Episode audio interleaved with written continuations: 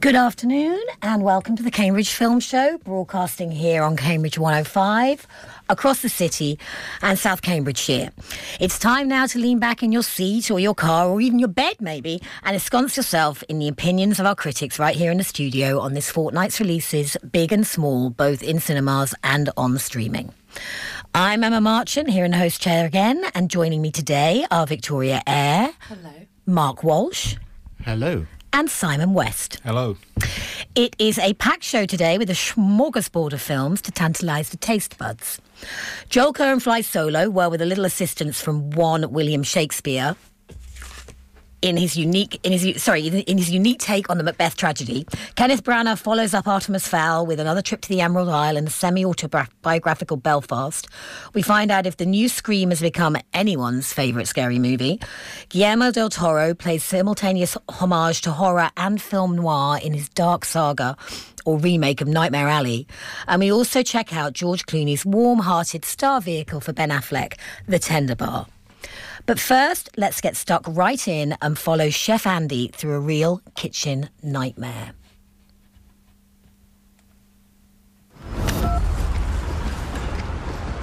Just tell him I'm so sorry. Um, I've just got so much going on.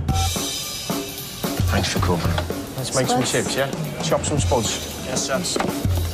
Enjoy your drinks. Thank you. Service on table 20. I'm allergic to nuts. Okay, I'll pass that on to the kitchen. Thank, Thank you.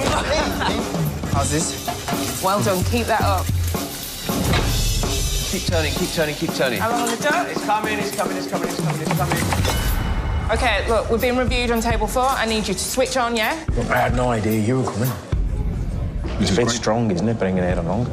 This is your restaurant. This is my money. Oh, I haven't got it. I can't give you what I haven't got. What am I going to do? Just slice three steaks, it's not hard. Why do you always give in to her, my man? What do you mean give in to her? Following the acclaim of his short film of the same name, Boiling Point, director Philip Barantini brings us the story of Stephen Graham as Chef Andy having one heck of a bad day.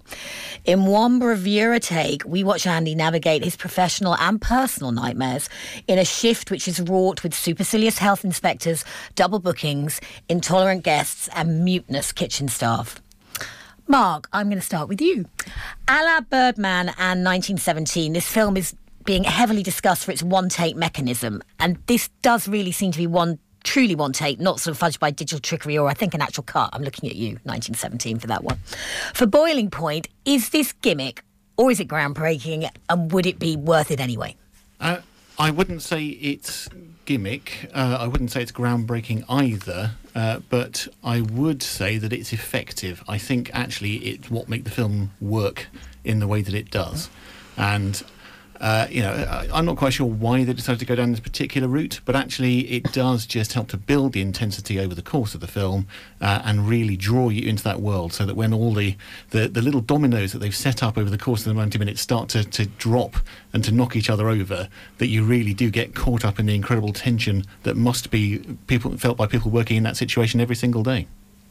Vicky, you're nodding wholeheartedly. Have you ever have you worked in a kitchen yourself? Do you know people who have? I feel like um, you don't specifically have to work in a kitchen. You just have to be familiar with that environment, um, especially just you know day to day. You can be a waitress, especially, or like you can just be a server and know what goes behind those doors. And within the first few minutes, with the the health inspector coming in, you know what kind of day that is. It's a daunting thing, and for these continuously to go on throughout the movie, it's just relatable. You can you honestly, if you worked in a restaurant, this film gives you so much anxiety. You understand Stephen Graham's reaction to all of this. It, yeah, it does feel a little yeah. bit like a sort of real time panic attack yeah. for all watching. Um, Simon, Stephen Graham isn't the only talent here under rigorous pressure. Were there any other highlights for you out of the supporting cast? Uh, Vinette Robinson, who played his, uh, I think, sous chef Carly, was absolutely fantastic. Um, really grounded the film.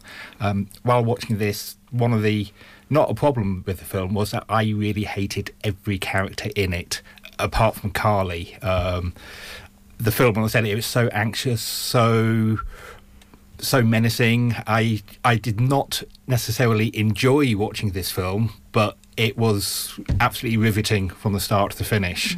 Mm. Um, but yeah, uh, like I said, Vinette Robinson was just the standout for me. You say you hated every character in it, but early on in it, Hannah Walters, who I think is actually Stephen Graham's real life wife, she plays the pastry chef, and there is this incredibly touching. And, and this film I felt was full of little insights. It doesn't it's a 90 minute running time it's very brisk so it doesn't have to go or can go into great detail about these people backstories apart from maybe andy which you'd sense is not going to be a great it's not going to be a great one for him but there were just lots of touches where you could see glimpses of people's um people's backstories and, and, and what was bringing them here and why they were there.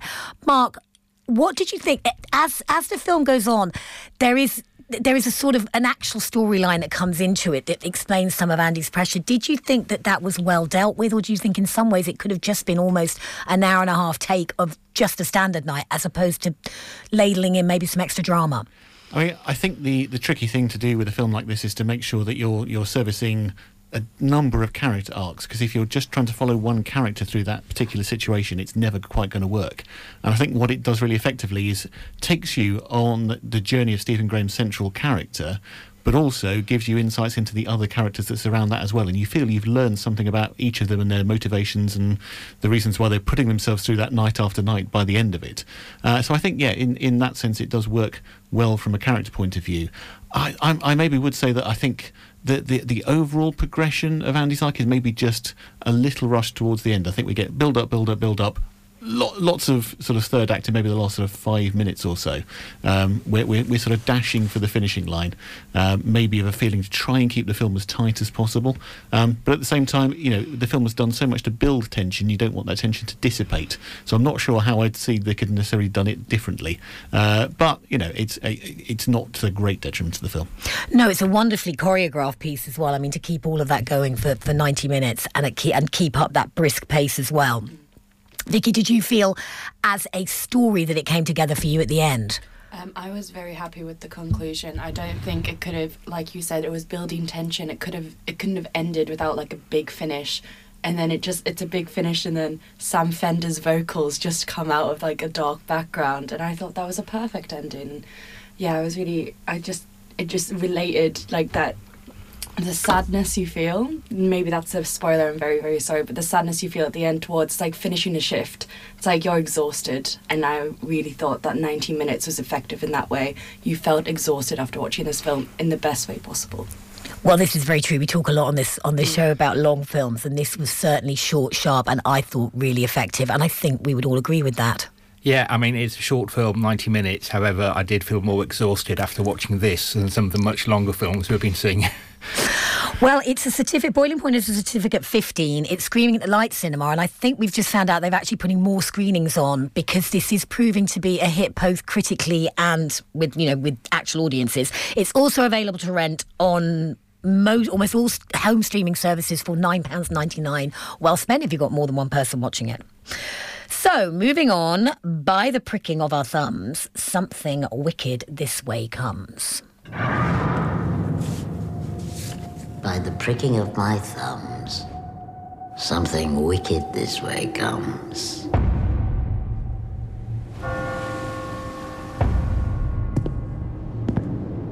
My husband, king that shall be.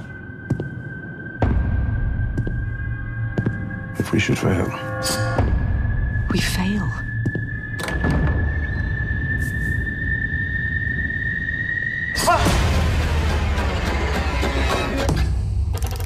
Didst thou not hear noise? Methought I heard a voice cry, Sleep no more.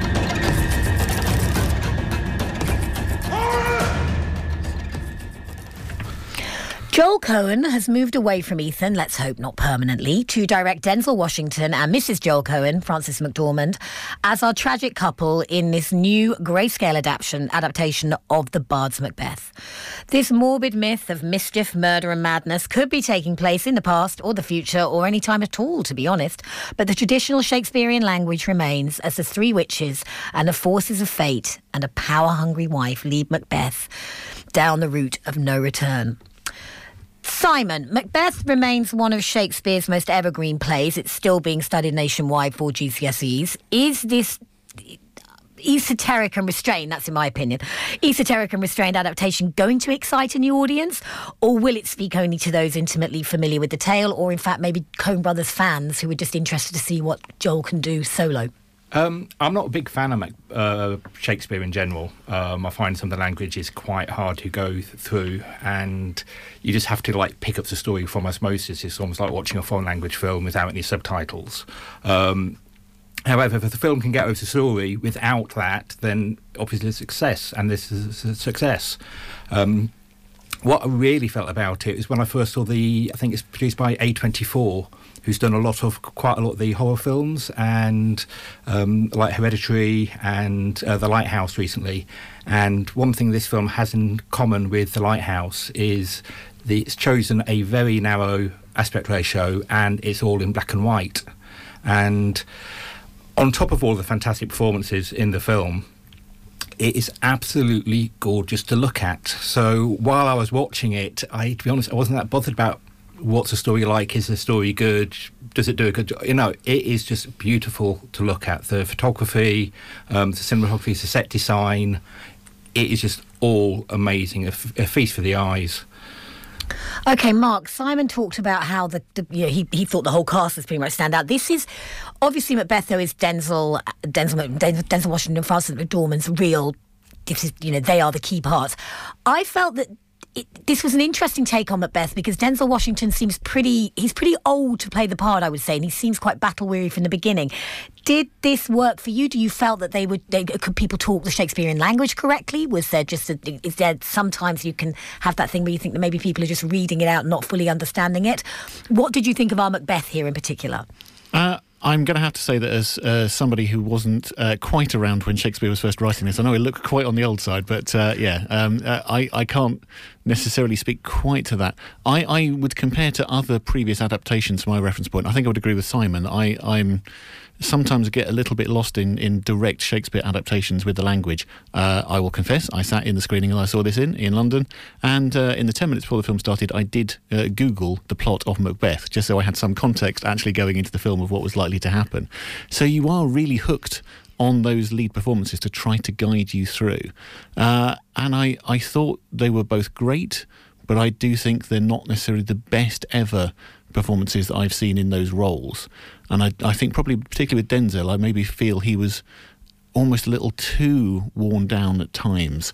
Uh, that uh, that you know he, the weight of his on his shoulders you almost feel from minute one, um, and it doesn't feel like a progression of things developing as the plot unfolds. You you, you denied some sense of that character development in a little way. Um, but that said, you know there's an awful lot to like about this film. Uh, you know it's incredibly stylish, incredibly well produced, uh, and you know e- even some of the smaller performances. You know you, you see the likes of of Ralph Ineson, uh, you know Finchy, uh, popping up for a tiny little cameo at the beginning, and uh, just just those smaller performances sometimes are the satisfying things uh, that, that keep you going through. Yeah, I think Stephen Root as the porter as well was a great was was a great joy. I mean, I studied this and I was in this at school. I actually, myself and Dudley Dursley from uh, Harry Potter share the same role. I was also Prince Malcolm when I played this in my all girls school, and my twins are stu- currently studying it. So we brought them downstairs to watch it, and one of them loved it so much he's downloaded it now to kind of sit and watch it in conjunction. The other one, not so keen. But I would agree with you, Mark. I thought that Denzel was almost very passive from the beginning. It, it, and, and I, I, do think that, you know, Shakespeare there are many readings of Macbeth, and obviously a lot of times you can think it's Lady Macbeth who's dragged him all into this, but really, I think as a reading, Macbeth himself knows what he wants. And I was comparing it to both the Polanski version, but of course the most recent big version was Justin Kurzel, the Australian director's Fassbender and Marion Cotillard. Now that's much more blood-soaked, much more traditional, if you like. Simon, have you? Did you see that adaptation? I did, and the only thing, to be honest, I can remember from that film was the absolutely gorgeous cinematography. Um, you know, again, it's an absolutely stunningly beautiful film and worth watching for that. But the story, again, left me cold. Uh, of course, the other thing to remember about that uh, that um, adaptation with uh, with Fassbender and Cotillard, I just love saying Marion Cotillard. Uh, some of it filmed here in Cambridgeshire. Uh, the uh, the banquet scene filmed in the Lady Chapel at Ely Cathedral, Mm. uh, and uh, you know I always I geek out whenever we see a little bit of local uh, landscape uh, becoming part of the film. But actually, uh, comparing the two, I did slightly prefer the uh, the Kurzel version from seven years ago, um, and I think it was just the two central performances. I just thought Fassbender and Cotillard are a more effective pairing than Washington and McDormand, for my money. I, I felt this one did occasionally feel like a greatest hits of Macbeth with the scenes where you're wait, waiting with the individual scenes and the, you know, is this a dag I see before me? How are they going to film that scene and all of that? Whereas the Kurzel version was more of a coherent film from start to finish with the plot. I won't lie. I got a bit. I was a bit confused as to who was who in this film, and I know Macbeth relatively well. So, and I got a bit confused between Ross, Macduff, Banquo. So I, I don't. I, I. There's not a single exterior shot, as far as I know, in this film. It's all and, and like we said, the palace sort of is almost like this massive kind of modernist sort of concrete mansion that, that they're all living in and moving around. So the lighting was spectacular, but I felt quite claustrophobic. And I think that's why I preferred the Kurzel version because there's just more action. At the end of the day, Shakespeare was an entertainer for the people. And his films are his histories, his his tragedies, his comedies. There's action in them. And I felt this was maybe a bit too inward looking. I'm not entirely sure why Joel Coen has gone went away from Ethan to make this. Does anyone know any background of that? Is it just a passion project for him? It felt maybe a little guilty of being maybe a lockdown vanity project. I don't know. Is that is that Uh, Lo- unfair? Lockdown Vanity Project was the feeling I got from it. Um, one thing we haven't mentioned so far is actually uh, Kathryn Hunter's performance as the Three Crones um, was the absolute standout, and that is one thing that you will remember from this film. And I, I think it's uh, that that's where the real positives of the film come because it's areas like that where it feels like Joel Coen is trying to innovate with this adaptation rather than just trying to replicate maybe what others have done before. And so it's not just in the the stark cinematography and the, the almost monochrome look of the film. To actually have those things which which work as different takes different interpretations on the material, uh, I think are what elevates it. It's it's when you get into those central characters uh, where actually the film doesn't quite work as well, and, and that's of course what the film has to live or die on. Yeah, you're right. So there was a freshness to it, but perhaps the central casting, as I say, I, w- I would maintain. I think they are both a little. It, it, it's it's a little on the old side for Macbeth, but it's certainly if you're a fan of Shakespeare, or if, like me, you're trying to encourage your children to take some kind of to get. It's it. I think it's it's refreshing to see something so modern and so different being brought to the being brought to the screen that's the tragedy of Macbeth. It's a certificate 15, although in terms of Macbeth, it's one of the less gory ones, I would say, by a long shot. And it's um, streaming now on Apple TV. You're listening to the Cambridge Film Show here on Cambridge 105 with myself, Emma Marchant, and also Vicky Eyre, Mark Walsh, and Simon West. We've still got the big cinema releases this week of Belfast and Nightmare Alley to come. But first, 25 years after the first time, let's ask the question what's your favourite scary movie? Hello? It's happening. Three attacks so far. Do you have a gun? I'm Sidney Prescott. Of course, I have a gun. Something about this one just feels different.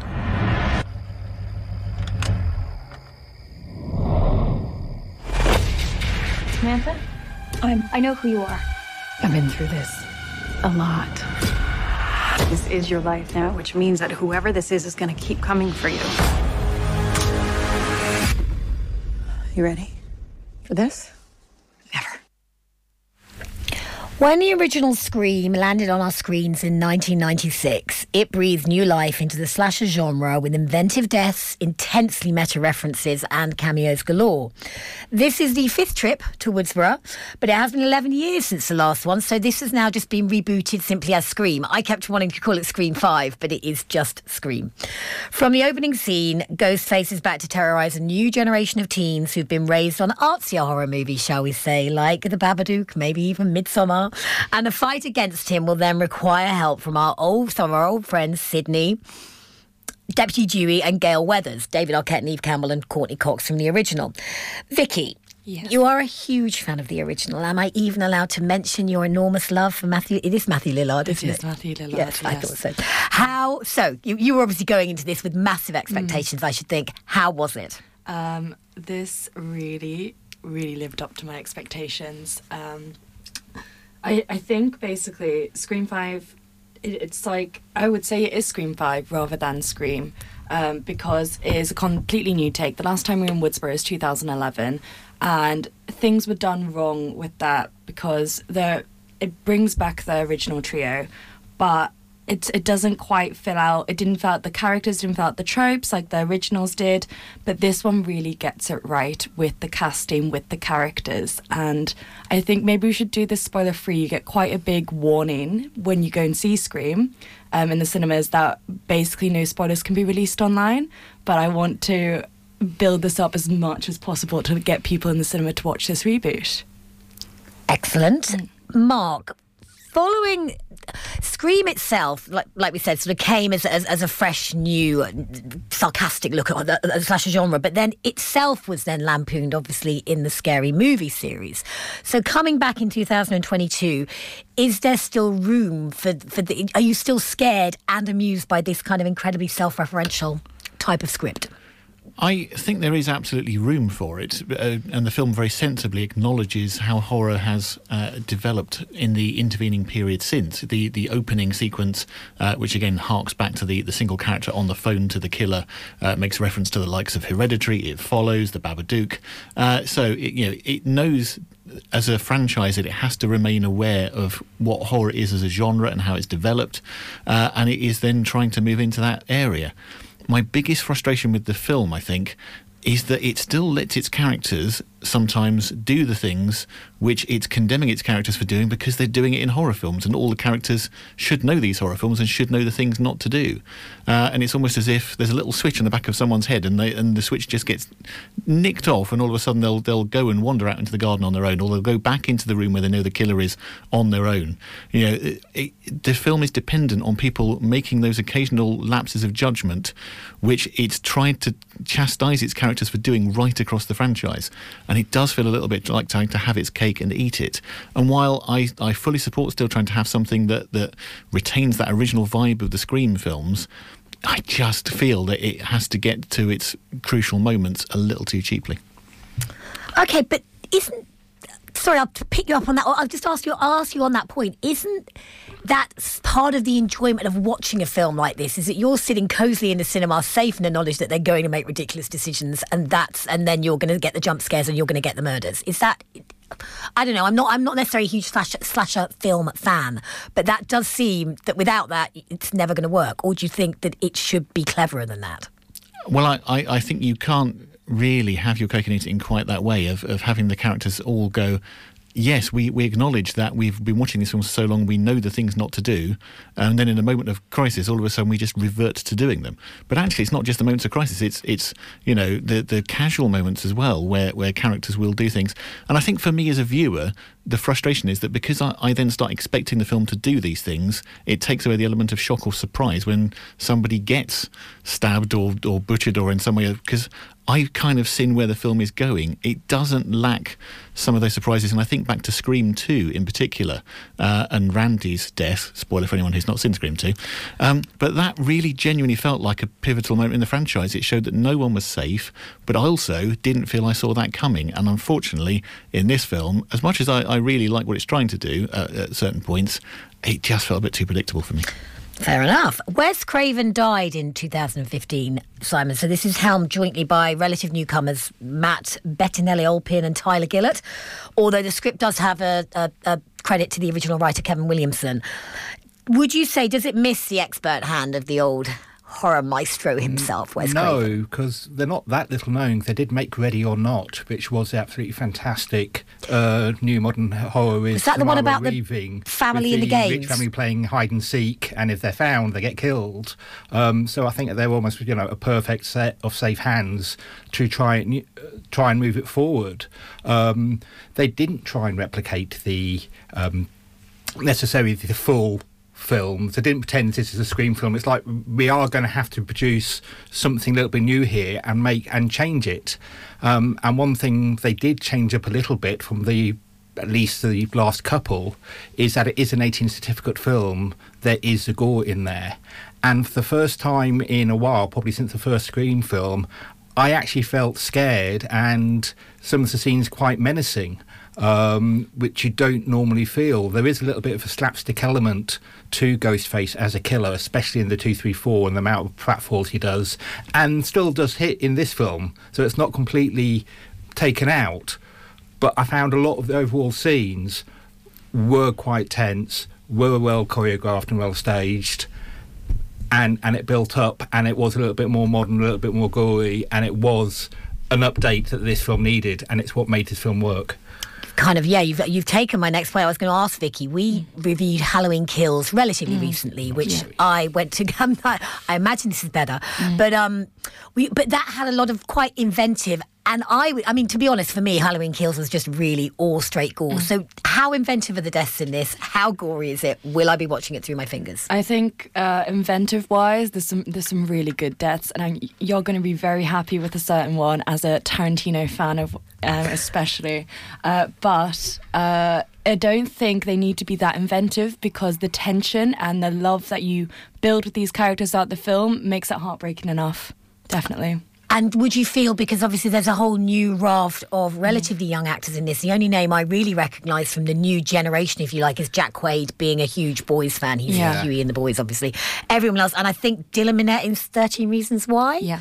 So there's right. obviously, a, there's a, they've cast, again, they've mm. cast cleverly, I think, to bring really in. Some... cleverly. They all fit out the tropes eh, like so well, um, and that's what makes it better than maybe Scream 4.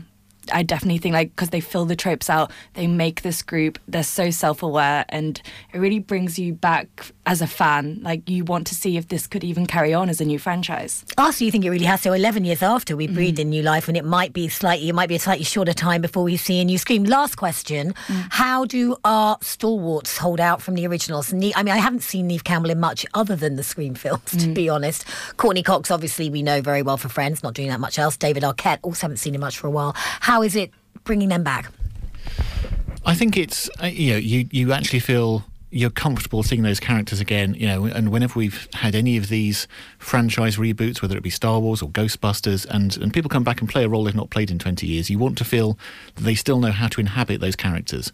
Uh, and I do feel that, you know, that, that they are very reasonable depictions uh, from the three main leads of actually how you would expect them to be 20 years on. You still get that absolute defiance from Neve Campbell as Sidney.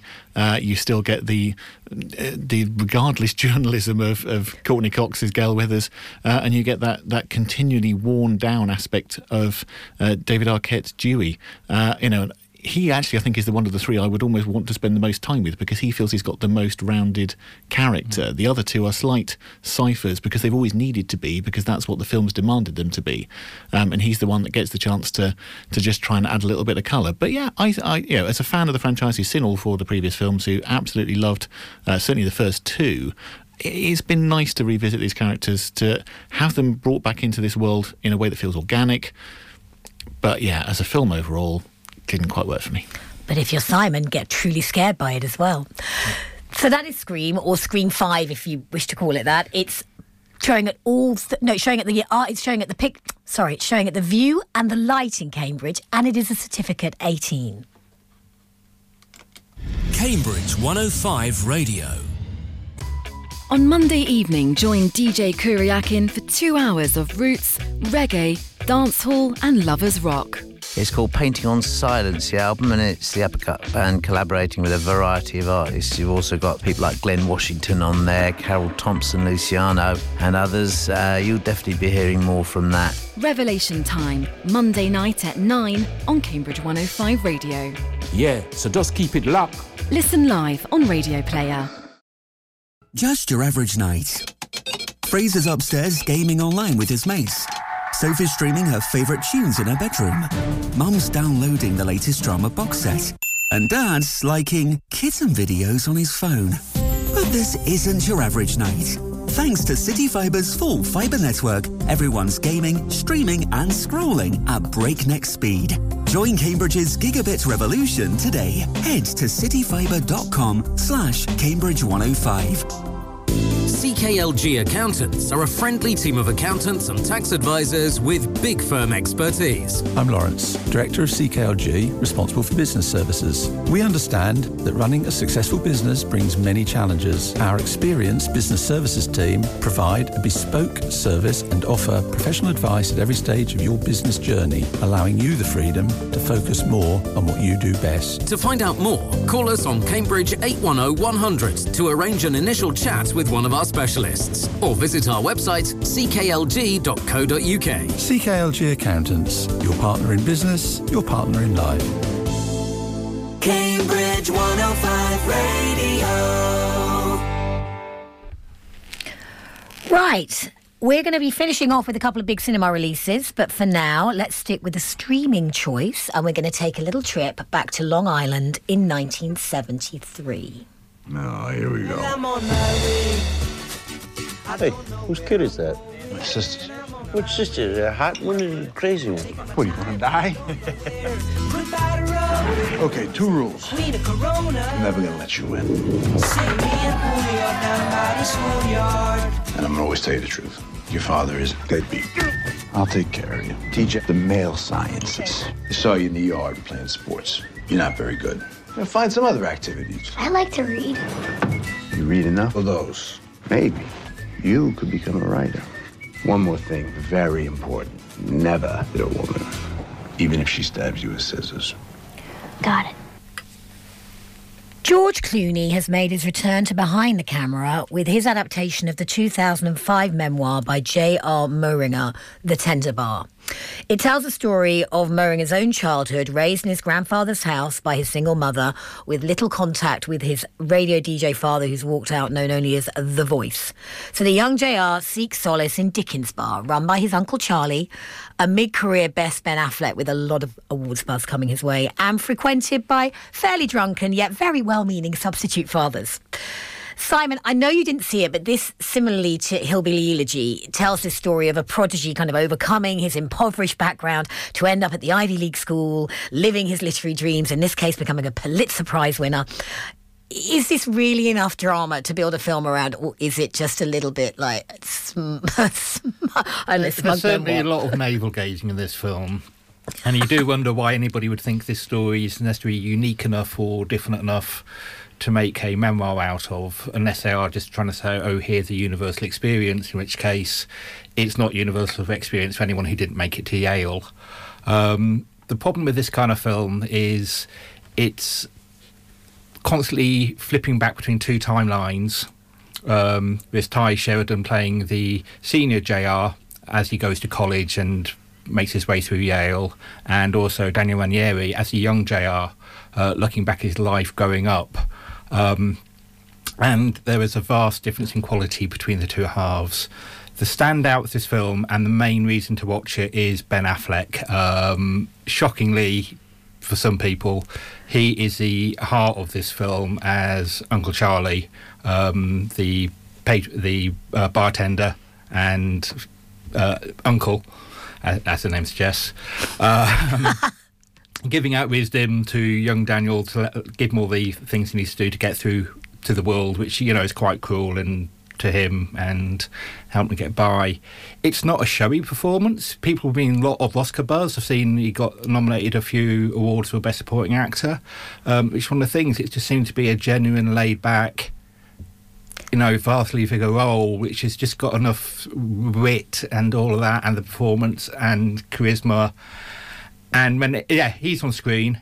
It's the film's fantastic. When he's off screen you're kind of checking your watch Yeah, I would agree. He really breathes life into this film, and I kept being reminded of his character in Goodwill Hunting, and I almost could think that this could be an older version. version, yeah. But in this, instead of having Matt Damon as his math prodigy friend, when he's like, "I hope I turn up one day and you're not there," he's saying the same thing to his nephew, in that, like, you know, I hope one day you're not going to be coming out and hanging at my bar anymore. But it's done with wit and warmth, and I forget what a kind of almost larger than life screen presence Ben Affleck is. You know, he hmm. is a tall actor, he's a big actor, he's got that big old kind of craggy mountain face and he really he wears it so well in this um he is of course surrounded by some pretty top-notch supporting actors perhaps with tye sheridan who i'm very fond of in ready in ready player one lily rabe playing the single mother, Ben Affleck's sister, and also Christopher Lloyd. But did you feel, Simon, that they were all slightly over, uh, you know, over overwhelmed? Did any of them really have any impact? I normally really like Lily Rabe, but I just felt she was sorely underwritten. Uh, I think, that, yeah, the character of the mother was a little bit underwritten. I'm sure she has a lot more, and probably a, a more interesting life story um, than JR. Um, Christopher Lloyd was fantastic because it's Christopher Lloyd and he always is. And it had some really touching moments when he's a really craggy grandfather who doesn't really like people or want anyone out there. And there's a scene where he, he has to switch and go out there and it's actually quite touching. That was a, yeah, uh, yeah. Um, you know, one, probably one of the highlights of the film. Um, for sure, because we you've got to remember Max Martini, who plays the, the deadbeat dad, who turns out to not just be deadbeat, but really actively really unpleasant. And yeah. there is a there, is a scene w- which I found quite effective when Tye Sheridan playing JR because he's actually junior, and this is the whole thing that upsets him. He's junior to a man he's never known and he has no respect for. So that's why he's re established himself as JR rather than junior. I don't. We, we, they don't even credit Max Martini, who plays his father, they don't even credit his name in it. They just call him the voice in the credits, which I think is a really key thing because, as far as I guess Moering is concerned, who's gone on to great things, we were just discussing this before the show, weren't we? Andre Agassi handpicked him to write his very well established autobiography, as has Prince Harry, if anyone's interested in reading that next year. Moehringer will be reading Prince, will be writing Prince Harry's memoirs. So he's done incredibly well. But uh, we talked last last show about licorice pizza and about. Um, directors of a certain age now making these bathed in nostalgia films of their own childhood. Now this is this starts in 1973, and the very the, the credits was one of the prettiest bits. They're all on this beach the substitute dads, Charlie, the young JR, and it is just shot through this kind of, you know, lens of, of 70s Polaroids almost.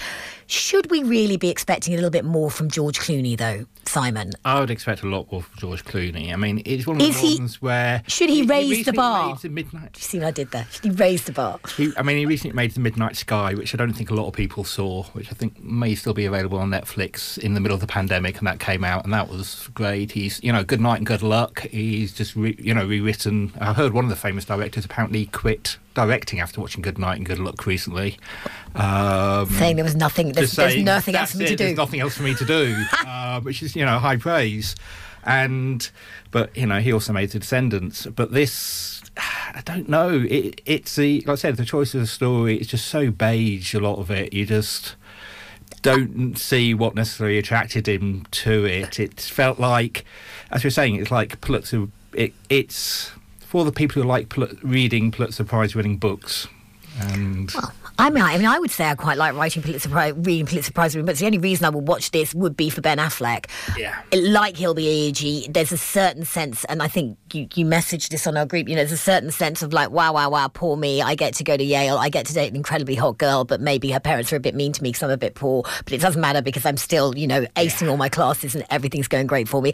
And my uncle's just given me the most amazing convertible car. It, it, yeah, it's hard to find the drama it's or like the sympathy. Oprah, meaning why? You know, it, it, yeah, it's hard to sympathise yeah. with the main character. It's all, like I said, it's Ben Affleck's show. Yeah, and and that and for that and that reason alone, I would say it's it is worth watching. And I that comes from someone who's not necessarily a huge Ben Affleck fan. This may, maybe this is a J Lo effect, but he certainly seems to be moving into his late middle age. And if he keeps keeps bringing performances like this and warmth like this, I am 100% here for it. This is The Tender Bar. It's a certificate 15, I believe, and it's streaming on Amazon Prime.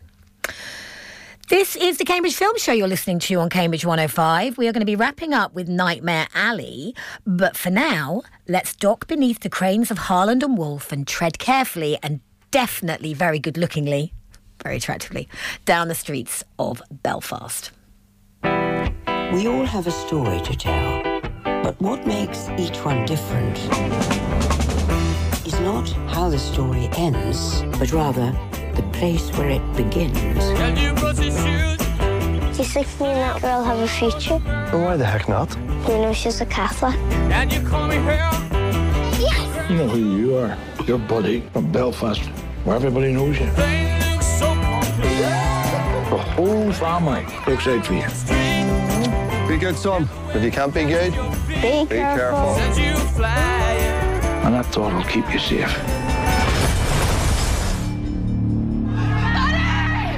We're looking to cleanse the community. You wouldn't want to be the old man out in the street. You touch my family and I'll kill you.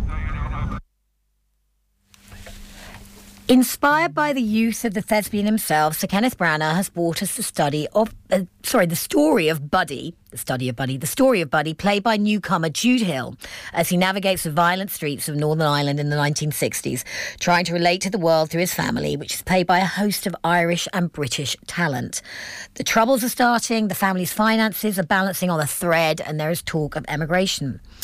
Mark, from Shakespeare to Poirot, from Cinderella to Jack Ryan, from Marvel's Thor to exactly what Artemis Fowl was, Branagh has certainly turned chameleon behind the camera this past decade. Was Belfast for you a return to form, perhaps after the disappointment of Artemis Fowl, or was it just something brand new for you? Um, I, I wouldn't necessarily say it, it feels brand new in any sense, but it does feel very personal to Kenneth Branagh, and I think it certainly suggests itself as being the the post Disney film. You know, you can see the influence of Thor and Cinderella, not necessarily in the filmmaking style, but where Kenneth Branagh has, I think, actually tried to work out what an audience is looking for in a film. You know, it, it feels a a, a, populist film in the same way that something like The Full Monty feels a, a populist film. But I loved The Full Monty and I loved Belfast, uh, and I make no apologies for that. Um, I, I, also think it gets into the question of how genuine and experienced this film is.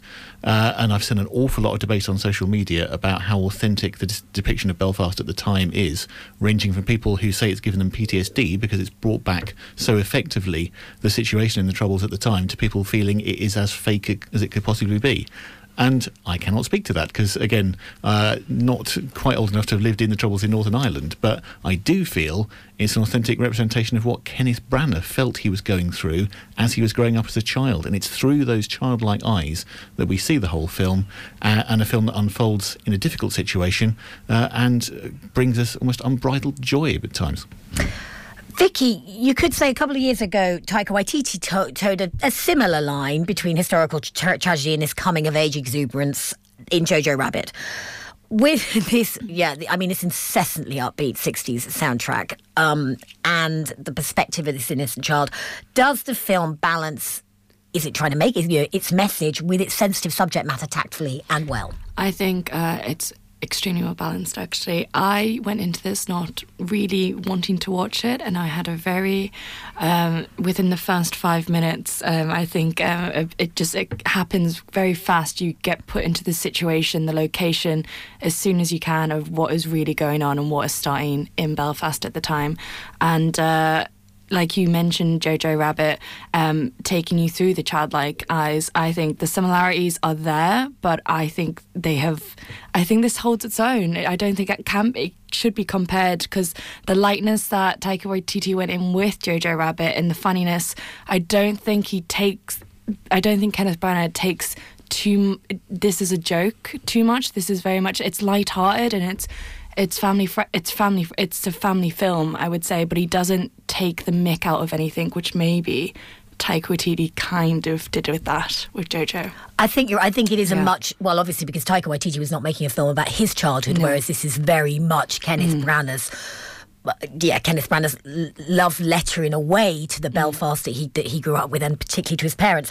Simon, he didn't cast himself in this, Kenneth, but he has stuffed it with acting talent to the gunnels. I think this is the ninth time or twelfth time he's worked with Judi Dench, for example, Ciarán Hinds as his grandparents, and he's cast Jamie Dornan and Caitríona Balfe as his parents. I am not going to lie; these are two of the most glamorous people working in film today, and they are styled as such as well. Caitríona Balfe for a impoverished housewife in 1960s Belfast has a fine line in, you know, Queen's Gambit style shifts with legs that go on for years and, you know, arm day, arm day, day, arm day, days, arm day, arms every day.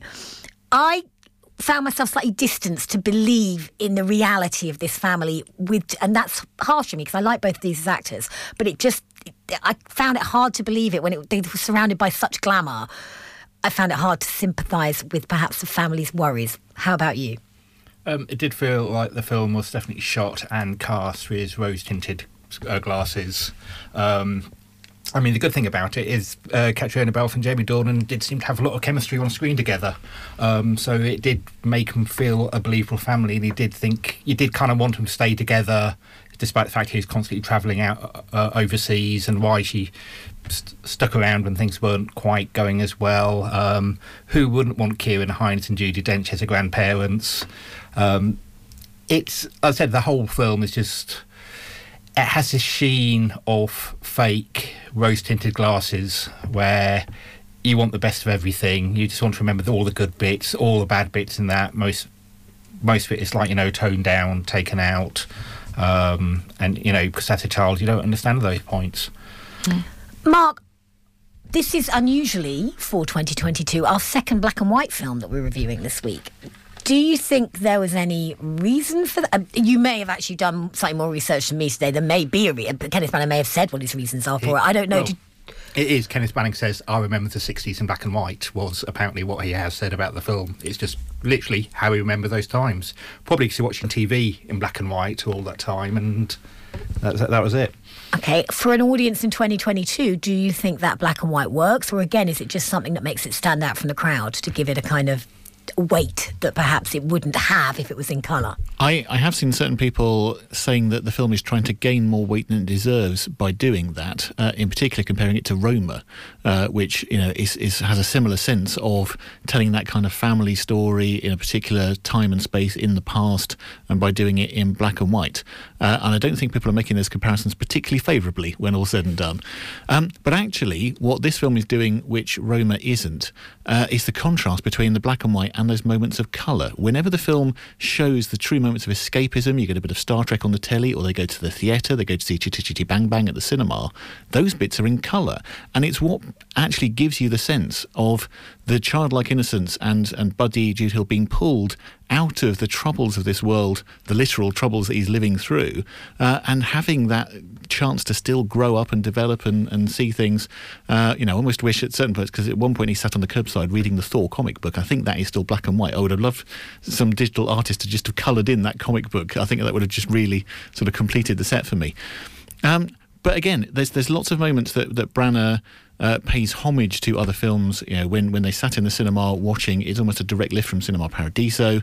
You know, there, there's lots of references and callbacks to the way we see other children experiencing those things in films. And the question is: is it is it cheap copy or is it actually Branagh? Talking about his own development in that sense and uh, and becoming a filmmaker, and I'm willing to give it the benefit of the doubt in that sense. Uh, you know, I think it is a piece of entertainment rather than a serious critique of the times, and it just works so effectively on that basis. That's very generous of you. I felt very differently about this. For an hour and 40 minutes, I felt I'd been trapped in some kind of space time continuum because it felt like it went on forever. I, I don't know why I wasn't as drawn into this as I would be. Vicky, you mentioned the beginning, and I did think the beginning is very striking. I do think that first scene is very, very well done. But after that, it just lost. I wasn't engaged. I didn't really. I couldn't. I- wasn't particularly sympathetic. I wasn't engaged. I didn't feel like I care enough, maybe, about Kenneth Branagh's black and white childhood to watch to watch an hour and forty minutes about it. But it's been, it's obviously up for a lot of awards. Do you think it's going to get award love this year? Yeah, this is an award winning. Uh, this is a season, like, it's going to be an award favourite, and I think it's going to do well for a long time. Um, it's definitely a Cambridge film. I think this will do very well in the area itself.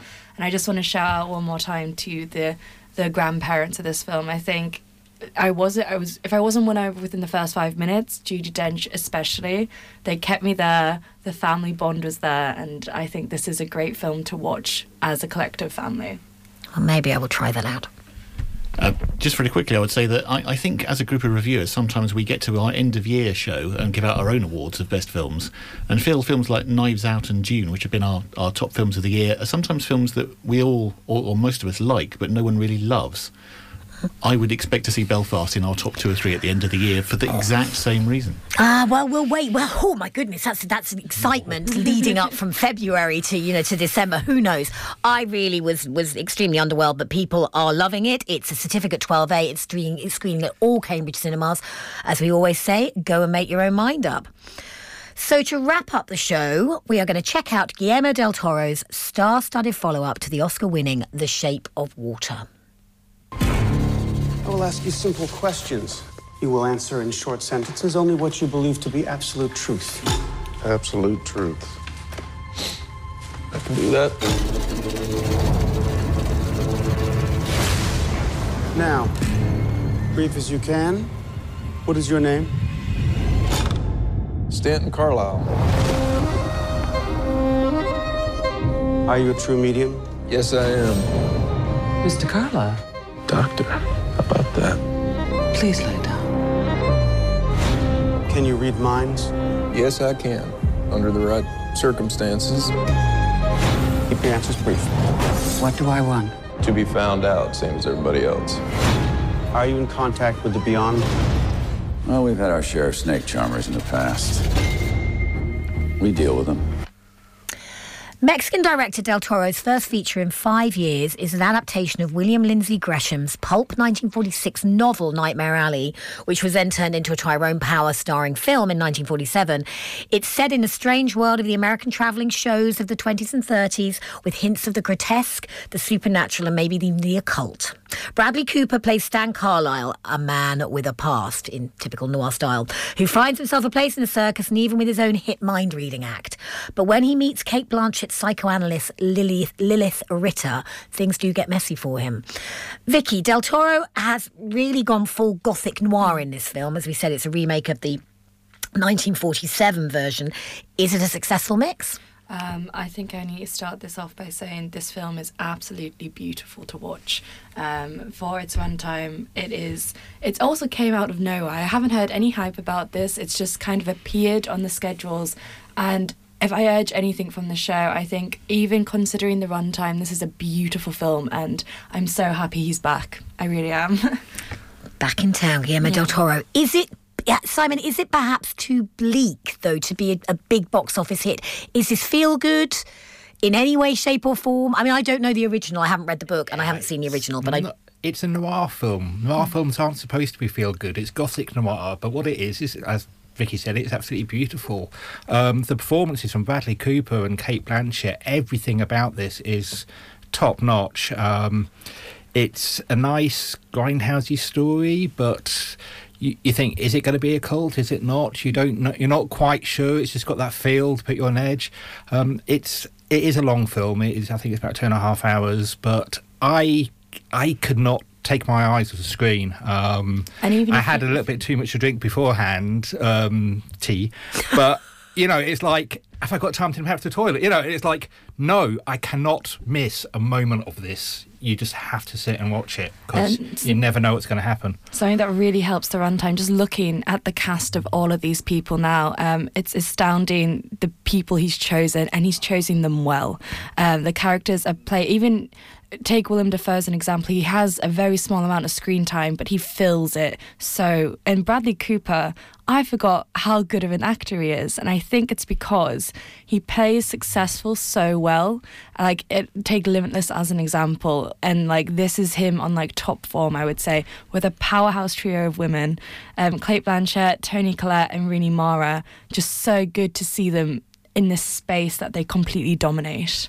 Well, you've also got actors that I think Guillermo del Toro likes to work with, like Richard Jenkins, like Ron Perlman, obviously, who was his original Hellboy, which is still one of my favourite films of that era coming, you know, so, and, and Mary Steenburgen and David Strathairn. So these are names that are so far down the cast list of actors who can make, you know, who can really make a film. And to see Richard Jenkins and Mary Steenburgen together just makes me think of um, Step Brothers. But I take it they're not married in this one with, sadly. Um, so, like, well, was, it was going. My question is, does he wrangle all these stars very well? But clearly, from the sounds of things, this really is this, this incredibly starry cast is well said. You say about Bradley Cooper, we watched an episode of Sex and the City last night from yonks ago, and he popped up in it. I completely forgotten. He pops up as a random sort of date for Sarah Jessica Parker back in the early noughties. But this is following on his last. You know, he's been doing Rocket Raccoon. He did that awesome cameo in Licorice Pizza, but also it comes off the back of obviously he's directing himself in A Star Is Born. So, do you think he is really becoming one of the finest actors of his This generation? is the best role I have seen him in for a while. Yeah, Um, a lot of people have said he's miscast. I think he plays a man that is successful that you want to like bad things to happen to really well. Like this is a role that was made for him. But- yeah, you want the grief to be shown on screen at Bradley Cooper. Yet from the beginning of the film, he's not successful, which is the thing. He is completely lost. He's had a, um, you know, breakdown of the family. You know, he's damaged in the typical 40s noir kind of way, and he brings that across so well. And his transformation from the beginning to the end throughout the film is believable. Um, you know what he's thinking. You know what he's going through. Um, yeah, he's you know absolutely riveting. And is there the sort of body horror or the grotesque horror that Guillermo del Toro is perhaps well known for? There are a few moments of horror um, in this, but it's not a full-on horror film. It is mainly psychological. Um, there's think- a lot about mesmerism and spiritualism, but they say it's all fake at the beginning and show you exactly how and why and what everything happened. And so it's just one of the twists. So it's like you know all these grifters and hucksters are just going up against each other, and it's it's all of that. There's only the one or two moments of Del Toro's definitely had fun with the props in this. I think that's his thing. He loves to insert things that he's passionate about and build stories around them. And mentioning horror and a carnival, he really he really engages with that in, in his fun way. Fabulous. So that's a, a- yeah, that's a great review from you. It only opened yesterday, and it's a certificate 15. It's showing at the Light, the View, and the Picture House. So that's it for this week. Stay tuned, but come back in two weeks for more reviews and opinions from us. Until then, have a great Saturday. Goodbye from all of us. We're going to play out with a little bit of Paul Simon, which you might have heard in the Tender Bar trailer, which actually has a great soundtrack.